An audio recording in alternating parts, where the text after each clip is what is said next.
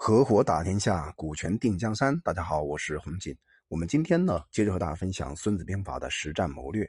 在《孙子兵法》当中，有很多方法是可以带组织的，而带组织、带团队、带各种不同的人，有一个核心的秘诀，叫赏罚孰明。那这个呢，是《孙子兵法》当中道天地将法里边非常重要的一个核心。法呢，是整个的道天地将法里边第四个维度。也是最后一个维度。那我们简单看一下啊，在十一家注《孙子兵法》当中，有一个特别优秀的大师叫张玉，他注解呢：“当赏者随仇怨毕露，当罚者随父子不舍。”简单来说呢，如果你想赏一个人，不管你们之间有多大的仇恨，该赏就要赏；如果要罚一个人呢，哪怕你们是父子关系，那这种关系之下呢，该罚还是要罚。可见呢，赏罚。非常难以做到熟明，可是，在孙子看起来，一旦做到熟明，这个组织、这个团队就非常有战斗力。如果说呢，法令熟行的关键啊，在于行，就是执行的意思。那么，赏罚熟明的关键呢，就在于明，明白的明，明明白白的明，让大家看到的意思。所以啊，孙子特别强调明。事实事实上呢，我们在实际的管理当中。赏罚呢，从来啊都不是组织最主要的管理手段。比如说，今天呢，我们打开诸葛亮的兵法，在诸葛亮的文章之中，有一篇叫做《便宜十六策》，他曾经这样说呀：“赏以兴功，罚以进坚。赏不可不平，罚不可不均。”这段话呢，其实也非常简单。用今天的大白话来说啊，就是赏罚奖赏呢，是用来鼓励立功的，拿结果的。惩罚呢是用来杜绝奸邪的，所以啊，奖赏不能不公平，那惩罚呢也不可以不公正。通过这样的奖赏呢，让下属知道奖赏的原因，那么这些战士也好，组织成员也好，就该知道如何向什么方向去努力了。这是这个诸葛亮啊，在整个的便宜十六策里边对《孙子兵法》赏罚说明当中最佳的注解。那我们展开的说一说啊。赏罚分明，其实呢必然导致是非不分，引发呢下属灰心意冷，或者是心生抱怨，甚至呢打击呀组织的士气、战斗力。赏罚分明呢，从来啊都是导致管理领导失败的关键要素。比如说，在一个非常重要的战役当中，叫孟孟良崮的战役，那整编七十四师啊，他为什么没有全军覆没呢？其实今天在台湾有个国史馆里边呢有一些文件。当时啊，就记录了这个整个文件的过程。其中呢，七十四师的师长呢叫张灵甫，写给他的校长蒋介石一封信。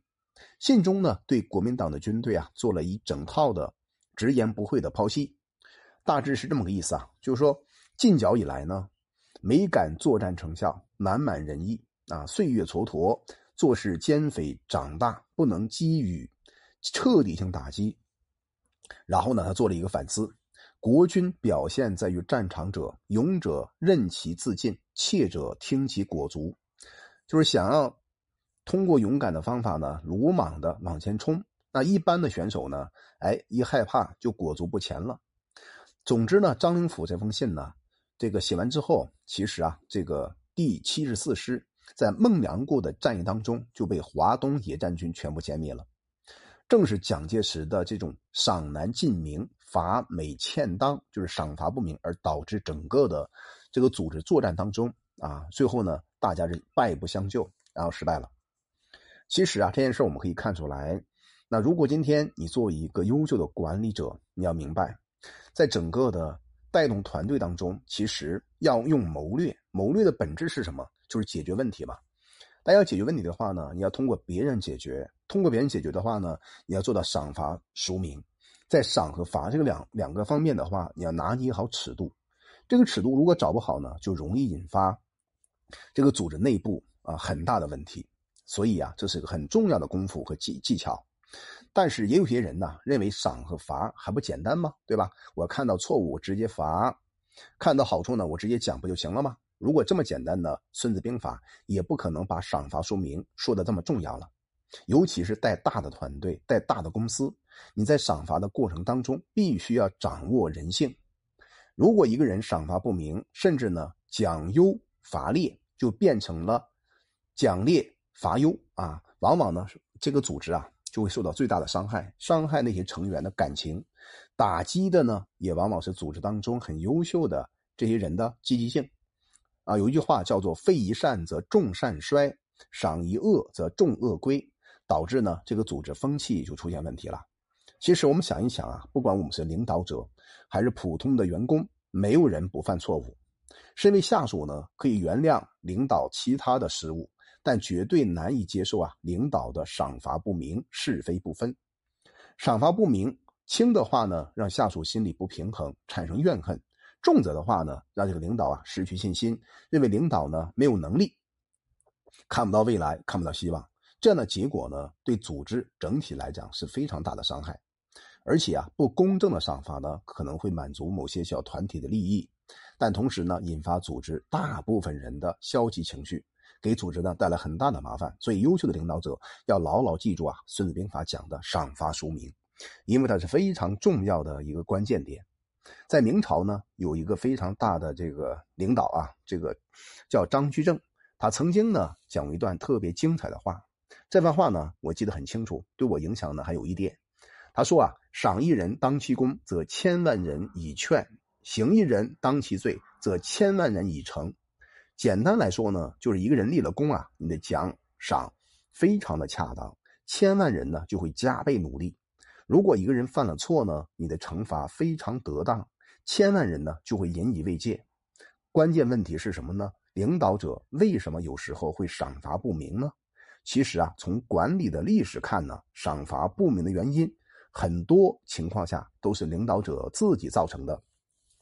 在民国期间呢，有一个特别重要的年轻的将军叫蔡锷，他曾经啊提炼了四条，大概是这样说的啊，就是姑息以图见好。或故为苛罚以示威，以爱憎为喜怒，凭喜怒以绝赏罚。什么意思啊？就是姑息的迁就，企图收买别人的人心，或者呢故意苛刻的显示自己是老大的威风，或者呢以个人的爱憎啊和喜怒，凭个人的感觉进行赏罚。简单来说呢，就是这个人呢在整个的行使赏罚的时候啊，私心太重。古人曾经讲过一个关键词啊，叫功名。公呢才能声明，所以要做到赏罚分明。关键就是掌握公平公正的基本原则，这是非常重要的一个关键点。讲了这么多呢，我们再看一看当时阿里巴巴曾经有一件事儿，非常值得我们借鉴。他的这个动作呢，和当时孔明斩马谡是一模一样的。据说呢，当年马云呢挥泪斩魏哲的时候啊，内心特别纠结。可是马云最后呢，还是做出了众所周知的选择。那后来他解释说啊，他要做的呢是捍卫这个公司的价值体系。如果你叫我一声大哥，我就可以不杀你。那以后呢，有多少兄弟叫我大哥，那我就不是大哥了，对吧？拿下魏哲的震撼力呢，我们可以知道这个事儿啊，会成为很多特别经典的管理案例。